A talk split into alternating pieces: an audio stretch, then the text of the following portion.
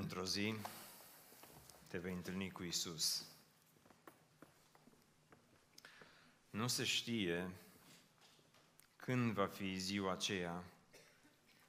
Ceea ce știm este că ziua aceea este tot mai aproape și într-un fel sau altul, sigur, te vei întâlni cu El.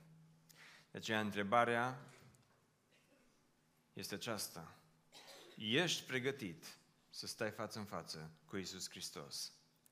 Dacă ar fi să te întâlnești cu El azi, sau mâine, sau săptămâna viitoare, să ai o întâlnire față în față cu El.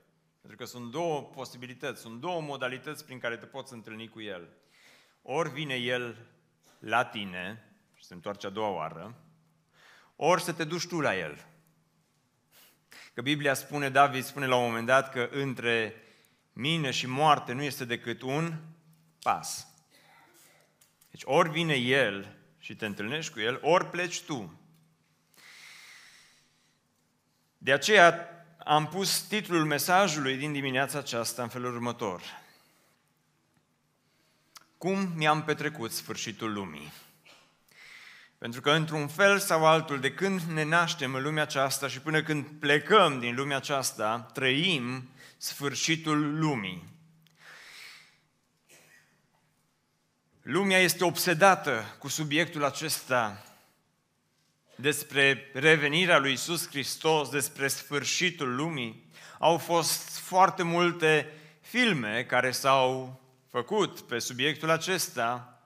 Sunt foarte mulți actori care, care știu multe despre sfârșitul lumii. Inferno, toată seria asta cu Avengers, nu știu dacă sunt acolo și elemente, că eu nu sunt cu astea, dar uh, sunt aici, din păcate, uh, sunt aici oameni care uh, citesc și Apocalipsa, dar și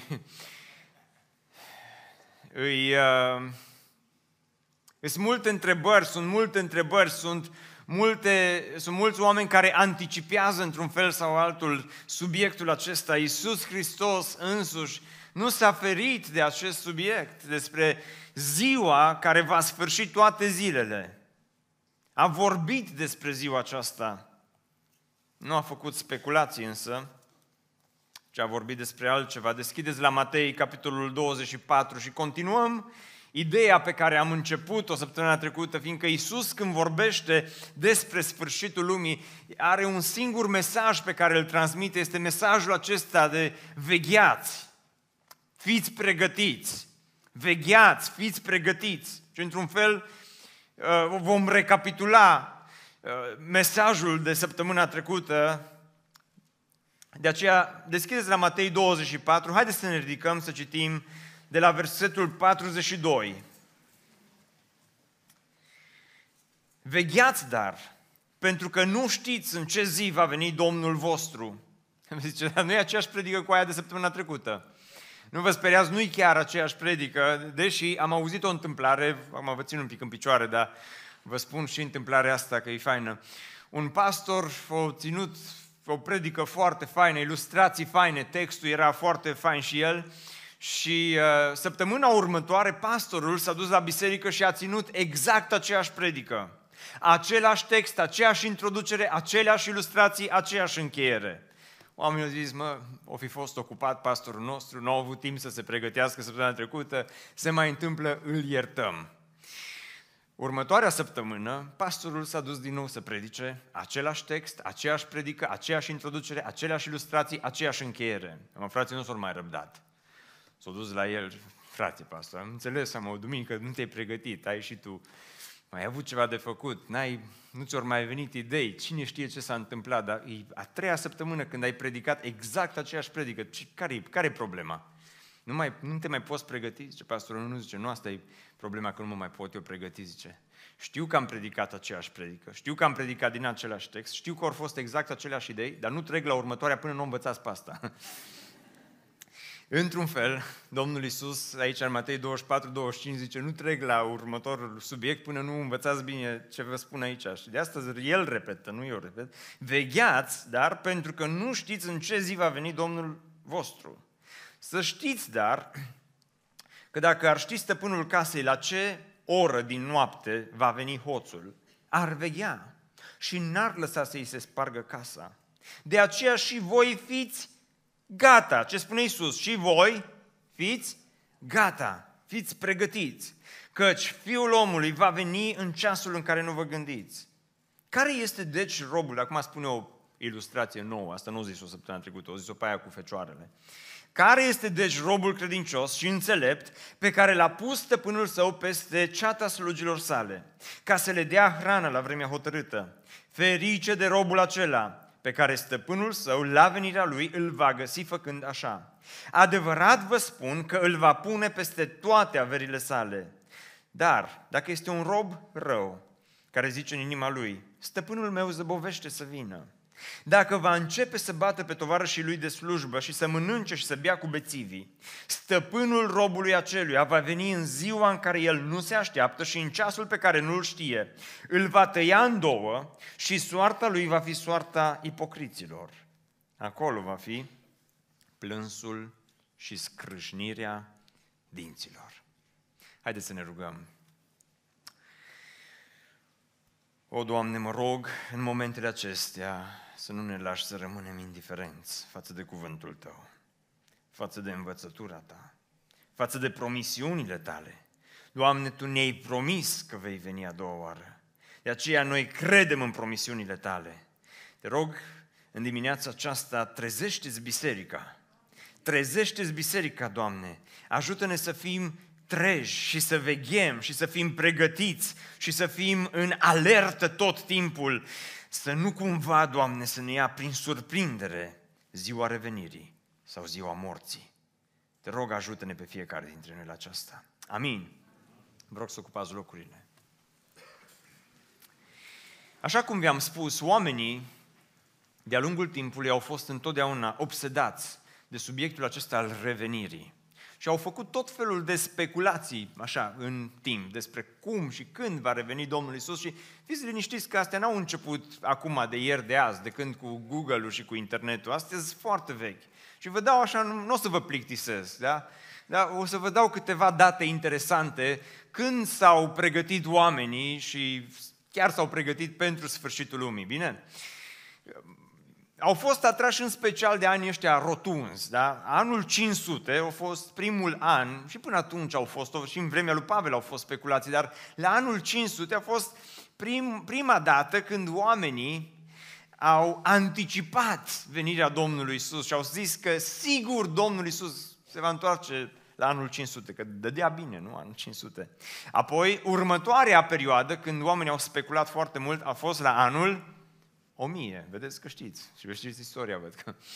Anul 1000, în anul 999, uh, în, în ultimele luni anului 999, mulți și-au vândut ce au avut, au dat la săraci, s-au oprit din activități, din construcții, au zis, nu mai are rost să terminăm campusul BBSO, că oricum vine Domnul Isus. A trecut anul 1000, și Domnul Isus nu a revenit. Apoi a venit 1844 cu William Miller, care a fost fondatorul sfârșitul, uh, mișcării sfârșitul vremurilor și William Miller a, a prezis și a prorocit și a profețit că între 1843 și 1844 sigur se va întoarce Isus Hristos. Au trecut și 1843 și nu s-a întors. Dar apoi au venit mișcarea asta cu martorii lui Jehova.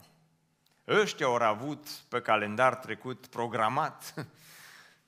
De atâtea ori ori avut trecut pe program venirea, încât uh, mă mir că cineva îi mai crede astăzi, fiindcă în anul 1914 Charles Russell a zis în felul următor, la 1 octombrie 1914, Domnul Isus va reveni într-un mod vizibil și va putea fi observat.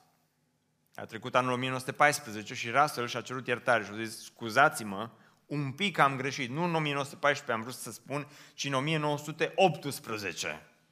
Și iarăși a fost eveniment mare. 1918, program de revenire. Toată lumea pregătită să vină. Și n-a venit. Și apoi a fost 1925, 1975, 1984, astea toate au fost uh, doar în cadrul mișcării martorii lui Jehova. Dar apoi, atenție, a venit un oarecare uh, inginer NASA, un om de știință, Edgar, uh, sper să-i pronunț bine numele, Wisnant. Edgar Wisnant. Și Edgar Wisnant în 1988 a spus în felul următor, pregătiți-vă pentru că în această toamnă, în 12 septembrie 1988, Iisus Hristos se întoarce a doua oară. A scris o carte, o broșură mai bine zis, 88 de motive pentru care Iisus se va întoarce în anul 1988. 88 de motive. Dar ascultați-mă cu atenție. Broșura aia s-a vândut în 4,5 milioane de exemplare. Construiam campusul BBSO, dacă... Nu? 2020 de motive pentru care să dăruiești pentru campusul BBSO, am să zic. Dar uh, 88 de motive și în, în 12 septembrie, mulți părinți s-au dus și au luat copiii mai repede de la grădiniță, s-au dus acasă și au pus lucrurile în ordine și s-au pregătit pentru venirea Domnului. Postul de televiziune uh, creștin TBN și-a întrerupt transmisia pentru câteva ore în 12 septembrie 1988 și le-a dat oamenilor indicații în direct cum să se pregătească pentru momentul revenirii lui Iisus Hristos. A trecut și 12 septembrie 1988 și Isus nu s-a reîntors. Și atunci a zis Edgar Wisnant, nu în 88, dar în 89 sigur vine. Și în 1989 a scris o a doua carte cu 89 de motive, pentru că azi nu glumesc, deci chiar e adevărat ce vă spun acum, puteți să mă căutați pe Google, nu în direct, de acasă. 89 uh, de motive pentru care Isus se întoarce în 1989, dar aia nu mai fost nu a mai fost cumpărată chiar așa. Dar de-a lungul timpului oamenii, mi-aduc aminte în anul 2000, păi ce, cât caz s-a făcut atunci cu virusul, vă amintiți uh, Y2K, vă amintiți cât virusul o să infecteze calculatoarele. Aveam colegi care uh, când au plecat acasă de la, de la școală, așa, m-au salutat ca și cum n-ar fi sigur că ne mai vedem. Și uh, Toată lumea aștepta să, să se întâmple ceva, să fie ceva. N-a, fost, n-a revenit Domnul Iisus nici în anul 2000. Dar în 2020, 2020, sperăm să terminăm campusul BBSO, am să zic. Însă, William, un uh, comentator al Bibliei cunoscut, William uh, Barclay, a spus în felul următor și vă citez. Speculația, îmi place citatul ăsta, fiți atenți la el. Speculația cu privire la timpul celei de-a doua reveniri nu este altceva decât blasfemie. Blasfemie, zice el. Pentru că cel care speculează caută să smulgă secrete de la Dumnezeu. Secrete care îi aparțin numai lui Dumnezeu. De aceea propun în dimineața aceasta să încetăm cu speculațiile despre când va reveni. Domnul Isus ne-a dat anumite indicii adevărat. Ne-a dat anumite semne și cu siguranță cu fiecare an care trece ne apropiem tot mai mult de momentul revenirii, însă despre ceasul acela nu poate să știe nimeni, spune Domnul Isus. Săptămâna trecută am văzut exact ceea ce scrie și aici în Matei 24, în uh, versetul 42. Vegheați deci, pentru că nu știți în ce zi vine Domnul vostru. Nu putem să știm ziua în care Iisus Hristos va reveni. Să zici că vine în 12 septembrie, că vine în 88, 89, în 2000 nu știu cât, astea sunt doar speculații. O, deși ar merge bine o predică de asta cu tot felul de profeții, cu tot felul de profeții despre trecut, despre viitor, vorba cuiva, cu atâția profeți pe care avem astăzi, nici viitorul nu mai este ce a fost. Dar Domnul Isus spune foarte clar, și aici am rămas săptămâna trecută și de aici continuăm, să știți lucrul acesta. Dacă stăpânul casei ar ști în ce strajă din noapte vine hoțul, ar veghea și n-ar lăsa să-i se spargă casa. Nu știu câți dintre voi aveți în voi uh, uh, simțul acesta uh, foarte uh, protector. Atunci când te duci seara la culcare și în fiecare familie de obicei există unul. Unul care e super protector și când merge la culcare este un întreg ritual care se formează în casă. Te duci și verifici ușa la intrare. Dacă ai mai multe intrări, le verifici pe toate. Le verifici de două ori dacă ai ușă de siguranță ai închis-o sus, ai închis-o jos, la mijloc, ai pus și lanțul ăla pe ușă ca să te asiguri, domnule, că nu se întâmplă absolut nimic. Mi-aduc aminte, imediat după ce ne-am căsătorit, stăteam în chirie într-un apartament. Prima rugăminte pe care Otilia a avut-o la mine, sau printre primele rugăminți, a fost să ne cumpărăm o ușă de siguranță. Și ne-am schimbat ușa, ne-am pus ușa de siguranță, care în fiecare seară era închisă cu sfințenie nu de către mine, bineînțeles. Mi-aduc aminte, ea a fost plecată la un moment dat într-un mic turneu și am rămas câteva zile singur acasă și când m-am trezit într-o dimineață și mă uit la ușă, era, nu era descuiată, era întredeschisă. am închis-o și m-am culcat înapoi. Însă Domnul Isus spune aici că dacă ai ști că vine hoțul, n-ai mai face cum am făcut eu, ci ai încerca să fii un pic mai atent, nu?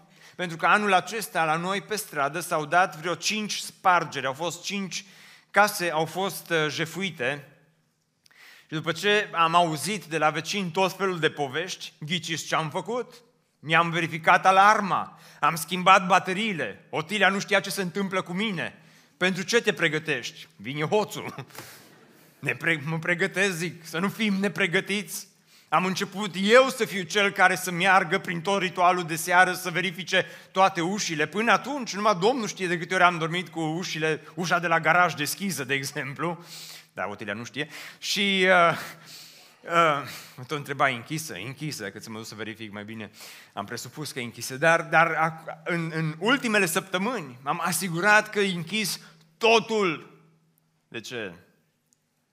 Pentru că atunci când știi, atunci când uh, ești în alertă, atunci când ești atenționat. Și Domnul Isus, ceea ce face în textul acesta este că ne atenționează. Vegheați și fiți pregătiți. Mesajul este spus sub o altă formă, dar este identic cu cel de săptămâna trecută și mesajul este acesta. Trebuie să fii pregătit în orice zi pentru întâlnirea cu Isus Hristos. Indiferent cine ești, indiferent care este motivul pentru care ai venit aici, tu trebuie să fii pregătit în orice zi pentru întâlnirea cu Isus Hristos. Și întrebarea pe care vreau să o pun astăzi este aceasta. Cum să te pregătești pentru întâlnirea cu Isus Hristos? Cum? Întrebarea nu este când va veni Isus, Că nu avem cum să știm. Întrebarea este cum putem să fim mai pregătiți pentru această întâlnire. Hai să vedem din pilda aceasta pe care Isus o spune câteva principii care ne ajută să, să plecăm pregătiți, să plecăm mai pregătiți din locul acesta. Și în dimineața asta n-ai nicio scuză să, nu, să nu-ți pregătești viața, inima, sufletul pentru ziua aceea când vei sta față în față cu Isus Hristos. Primul principiu pe care vreau să-l vedem în pilda aceasta este că trebuie să, trăim, să trăiești cu responsabilitate. Trăiește cu responsabilitate. Fii un om responsabil. Uitați-vă în pilda aceasta. Cine este deci robul credincios și înțelept pe care stăpânul l-a pus responsabil peste ceilalți robi ai săi? Întreabă Isus. Un rob credincios așteaptă revenirea Domnului, nu în mod pasiv, îmbrăcați în alb, nu știu pe ce vârf de munte, stând în nu știu ce fel de poziție, ci un, un, un credincios adevărat așteaptă în mod activ revenirea lui Isus Hristos. În mod activ. Pentru că Isus spune, Isus a fost foarte clar și spune, voi reveni. Este, este ca și cum ai avea musafiri. Musafirii sunt de două feluri. Sunt, așa ajutați-mă voi un pic. Avem, pe de o parte, musafiri de care?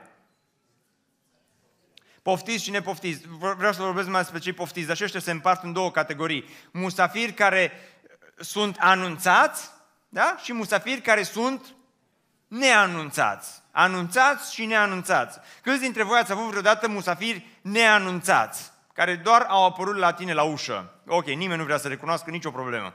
Dar toți am avut, într-un fel sau altul. Și toți știm câtă curățenie se poate face în 30 de secunde. Stai că nu găsesc cheia. Unde e cheia? Unde? Așa se repede hainele.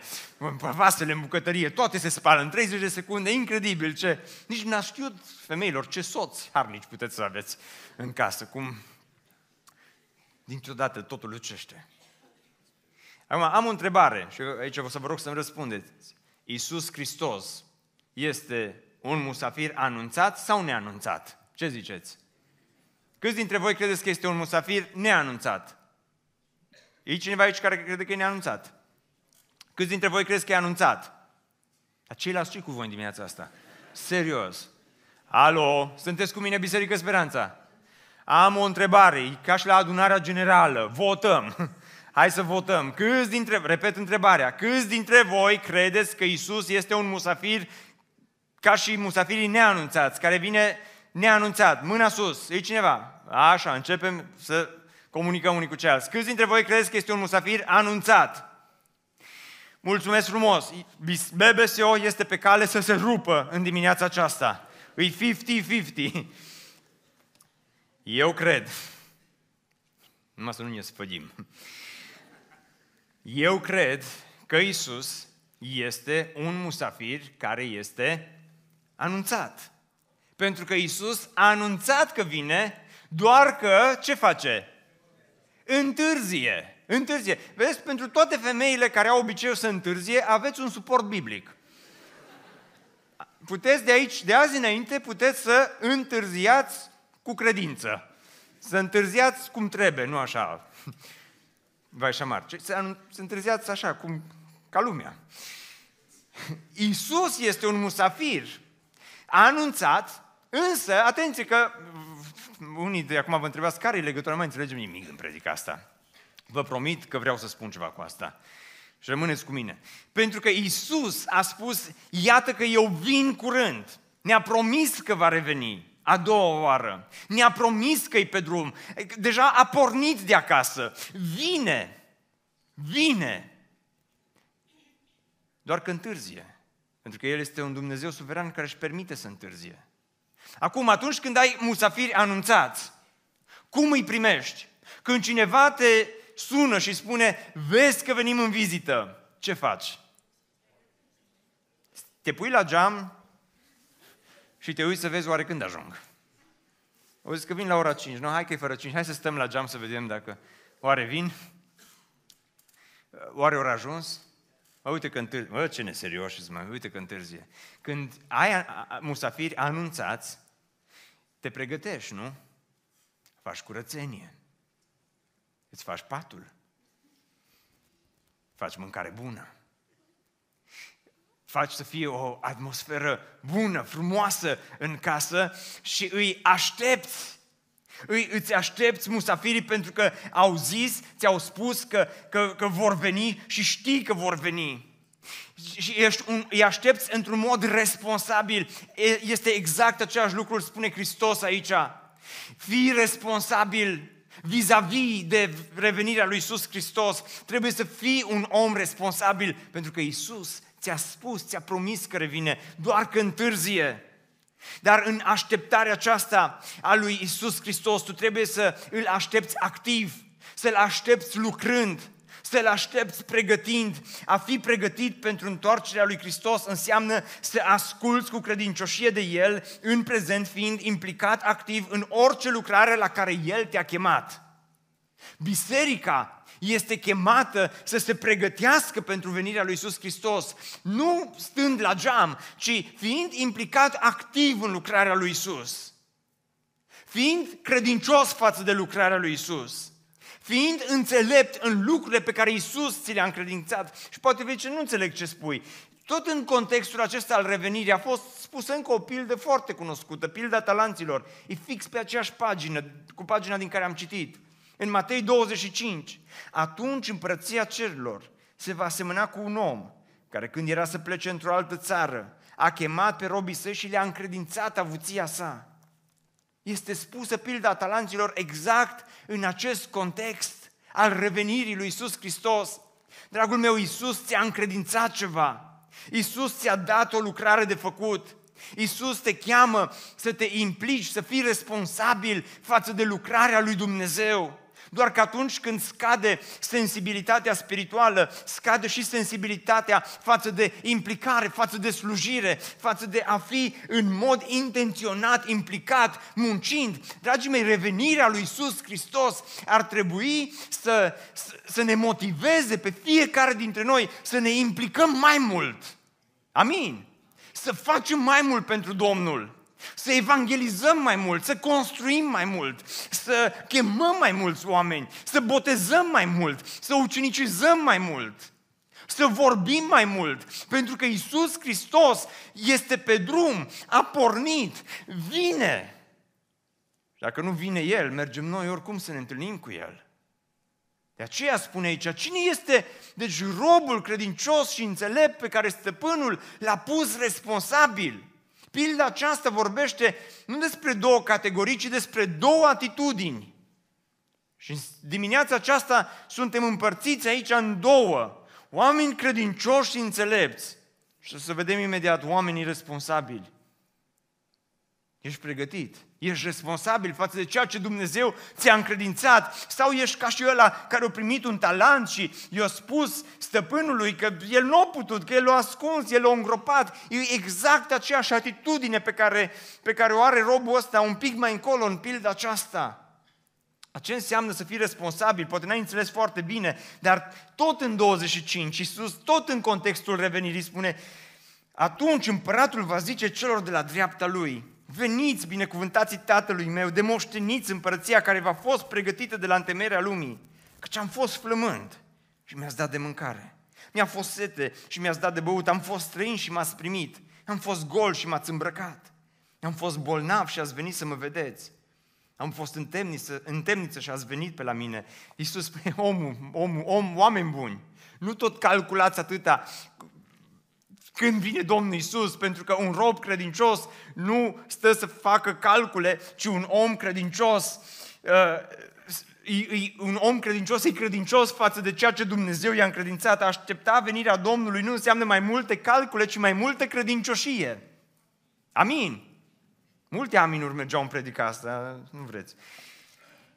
Atunci, asta înseamnă mai multă credincioșie, nu mai multe calcule. Atunci cei neprihăniți îi vor răspunde, Doamne, când te-am văzut noi flămând și ți-am dat de, mân- de mâncare, sau fiindu-ți sete și ți-am dat de băut? Când te-am văzut noi străini și te-am primit, sau gol și te-am îmbrăcat? Când te-am văzut noi bolnav sau în temniță și am venit pe la tine? Drept răspuns, împăratul le va zice, adevărat, adevărat vă spun că ori de câte ori ați făcut aceste lucruri, unuia dintre acești foarte neînsemnați frații mei, mie mi le-ați făcut.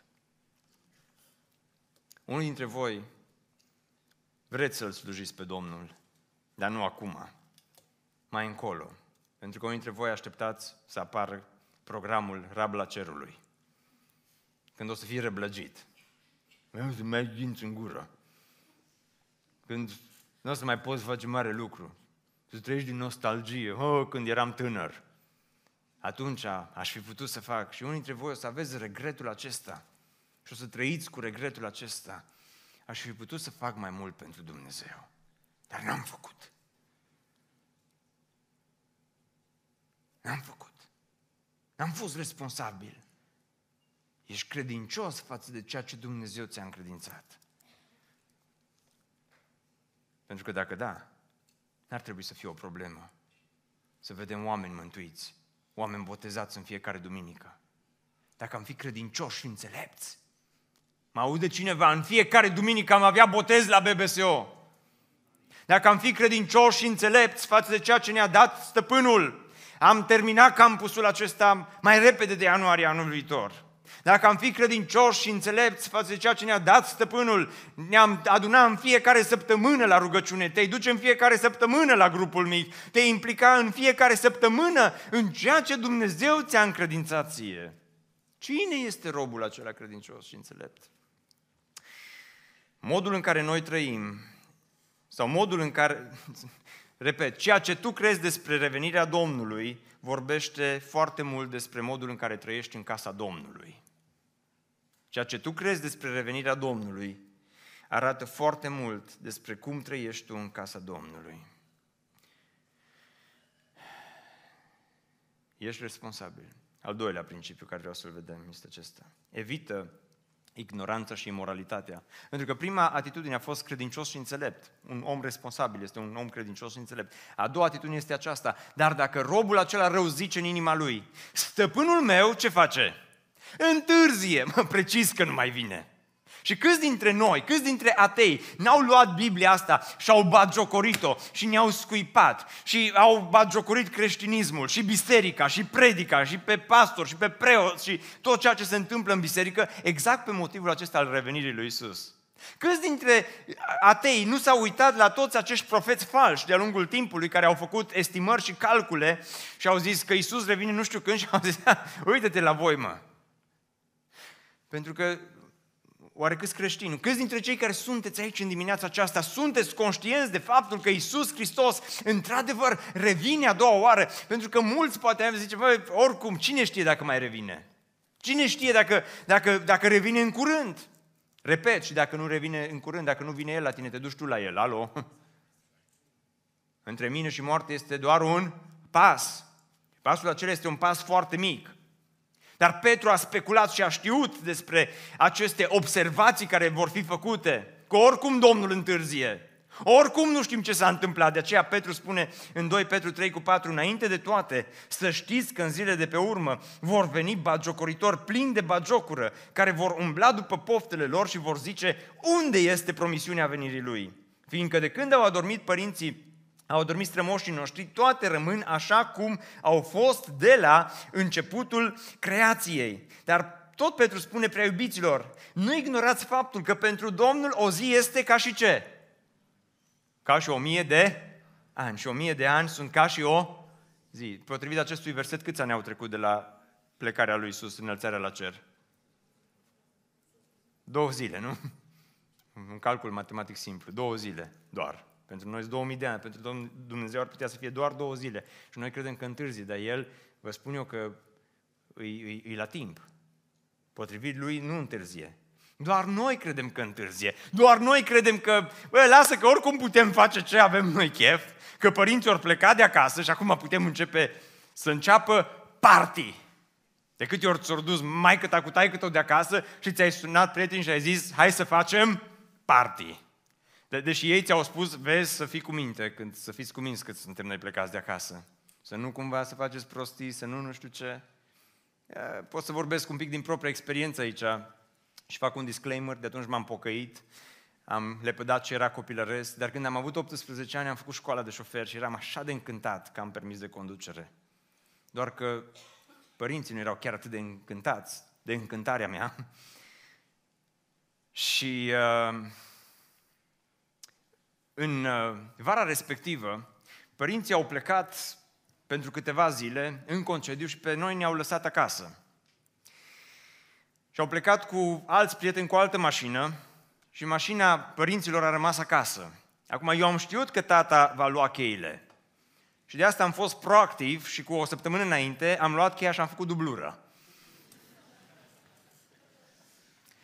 Și tata s-a gândit că am fost proactiv și că am făcut dublură și înainte să plece de acasă, s-a uitat la mine și mi-a zis, Cristi, nu cumva să pleci cu mașina, că dacă iei mașina și te duci cu ea, eu o să știu și l-am văzut cum își notează kilometrajul.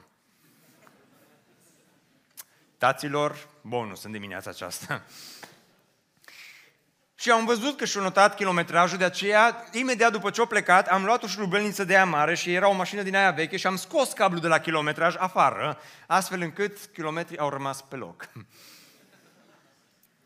și părinții încă nu erau ieșiți din Oșorhei, când eu mi-am mai sunat încă șase prieteni. Și ne-am înghesuit vreo șapte într-o rablă de mașină. Și ne-am dus în excursie, pe la Pădurea Neagră. Și a fost așa de frumos. Glumesc. Am avut mici probleme pe drum. Când urcam dealul ăla de la Șinteu, ni s-o spar radiatorul la mașină. Și unul stătea cu sticla cu apă în față și ne tot opream tot la un kilometru și puneam apă și după aia ne mai opream și puneam apă și multe, multe peripeții și totul cu radiator spart, cu tot ce s-a întâmplat, cu mintea de la vremea aia, am și fi zis că tot a mers destul de bine cu o singură problemă. Pe drum ne-am întâlnit cu cine nu trebuia. Nu ne-am întâlnit cu părinții, dar ne-am întâlnit cu niște prieteni foarte buni de ai părinților. Exact când era mai fain. Exact când ne bucuram mai tare. Exact când ne mergea mai bine, exact atunci au apărut. Exact atunci s-au oprit, exact atunci ori deschis geamul, exact atunci ne-au salutat. Cristi, ce vă? Asta nu e mașina lui taică tău. Dispari. Însă, dragilor, atunci când îți induci ideea aceasta în minte, o, e și așa întârzie. Când îți autosugerezi zăbovirea, când uh, îți inoculezi de unul singur ideea aceasta a întârzierii, a zăbovirii, atunci începi să trăiești viața aceasta cum nu trebuie și atunci începi să o trăiești în păcat, pentru că de fiecare dată când faci calcule greșite, trăiești în păcat. Când calculezi greșit, da? sau când trăiești în păcat, faci calcule greșite. Nu vine, nu mă vede, nu știe nimeni. Pot să fac orice, că oricum Iisus nu a venit nici în 2000, nu a venit nici în 46, nu a venit nici nu știu când. Nu, astea sunt prostii, astea sunt chestii care țin de biserică. Oricum pot să-mi trăiesc viața aceasta cum vreau eu. Pot să fac exact ceea ce doresc eu. Tocmai de aceea robul acesta și stăpânul a cărui stăpân a fost plecat, uitați-vă cum începe să trăiască, dă înapoi la versetul respectiv. Dacă uh, robul acesta zice, stăpânul meu întârzie și începe să-i bată pe confrații lui, să-i bată, începe să devină violent și începe să mănânce și să bea cu bețivii. Observați cum alunecă în această trăire în păcat. Unii dintre voi astăzi trăiți în ignoranță, nu vine Domnul, dar și în imoralitate exact pe același motiv, că nu vine Domnul. Poți să stai la masă să bei cu cine vrei tu, că nu vine Domnul. Poți să te culci cu cine vrei tu, că nu vine Domnul. Poți să vorbești cu cine vrei tu, că nu vine Domnul. Poți să fumezi ce vrei tu, că nu vine. Poți să te duci unde vrei tu, că oricum nu te întâlnești. Părinții sunt plecați, Domnul e plecat în concediu, la fel ca și părinții. Putem face ce vrem, să dăm un party, că acum suntem tineri, să dăm un party, că acum trăim viața asta, să dăm un party, că oricum nu vine, oricum zăbovește, oricum nu ne vede nimeni, oricum nu știe nimeni. De asta au început să bea cu bețivii. Aceeași, este vorba despre aceeași persoană din versetele anterioare, care era credincios și drept și înțelept și responsabil. Același om care dădea de mâncare, acum stă la masă cu cine nu trebuie să stea la masă, cu bețivii. Întrebarea mea pentru tine astăzi este aceasta. Cu cine stai la masă? Cu cine bei, cu cine fumezi? Cu cine te droghezi? Cu cine faci toate prăpăd- prăpădanile pe care le faci, toate păcatele pe care le faci în lumea aceasta, cu cine stai la masă? Pe același motiv, că las că oricum nu vine Domnul. Nu vine. Dacă Domnul ar veni azi, unde te-ar găsi? Dacă ar veni sâmbătă seara, unde te-ar găsi? Poate în discotecă, poate într-un club, poate în pat cu cine nu trebuie, poate pe o conversație pe care n-ar trebui să te găsească. Unde te-ar găsi Domnul? Pentru că pierderea speranței revenirii Fiului întotdeauna duce, duce înspre păcat. Să nu trăim în această ignoranță. Dragii mei, Iisus Hristos revine. Eu aș vrea să mă găsească Domnul, să ne găsească Domnul, fain ar fi să vină când suntem la biserică. Am zis și la primul program, cu respect față de echipa de închinare, dar sunt un pic egoist și mi-ar plăcea să vină Domnul în timp ce predic eu. Fă, ce fain ar fi. Bine, și ei ar putea să fie așa la urmă acolo în față, pregătiți să înceapă să cânte, nu m-ar deranja. Dar ar fi fain să, să ne găsească Domnul, dar ori nu contează așa de mult, acum am glumit, dar nu contează așa de mult unde te găsește, important este să te găsească credincios și înțelept, nu imoral și stând la masă cu bețivii. Pentru că 2 Petru 3 Cop spune, preobiților, nu ignorați faptul că pentru Domnul o zi este ca o mie de ani, iar o mie de ani sunt ca o zi. Domnul, așa îmi place versetul ăsta și traducerea asta, Domnul promisiunii nu întârzie, așa cum înțeleg unii întârzierea, ci este răbdător față de voi. El nu dorește ca vreunul să piară, ci dorește ca toți să ajungă la pocăință. Știi de ce n-a venit Hristos până acum a doua oară? Că dacă ar fi venit, te-ar fi găsit un, unde nu trebuia să te găsească, cu cine nu trebuia să te găsească, făcând ceea ce n-ar trebui să te găsească făcând. Dacă ar fi venit, te-ar fi găsit în fața calculatorului cum n-ar fi trebuit să te găsească. Dacă ar fi venit, te-ar fi găsit cu atitudine, stând la masă cu bețivii, cu prietenii tăi. Te-ar fi găsit în locuri unde ți-ar fi rușine, ai fi zis, incredibil, cum de chiar acum? Și repet, El nu dorește ca vreunul dintre voi să piară, ci dorește ca toți să ajungă la pocăință. Faptul că n-a venit Hristos îți mai dă timp în dimineața aceasta să te pocăiești, să te întorci la El, ca să nu trăiești în ignoranță și în imoralitate. Așadar, fiindcă toate aceste lucruri se vor topi astfel, ce fel de oameni ar trebui să fiți voi, având o purtare sfântă și evlavioasă și așteptând și grăbind venirea zilei Domnului. Biserică Speranța vă întreb astăzi ce fel de purtare ar trebui să avem noi. Cum ar trebui să ne comportăm? Sfântă și evlavioasă. Nu stând la masă cu cine nu trebuie și făcând ceea ce nu trebuie. Și ultimul lucru care vreau să ți-l spun este să-ți amintești că întotdeauna există consecințe.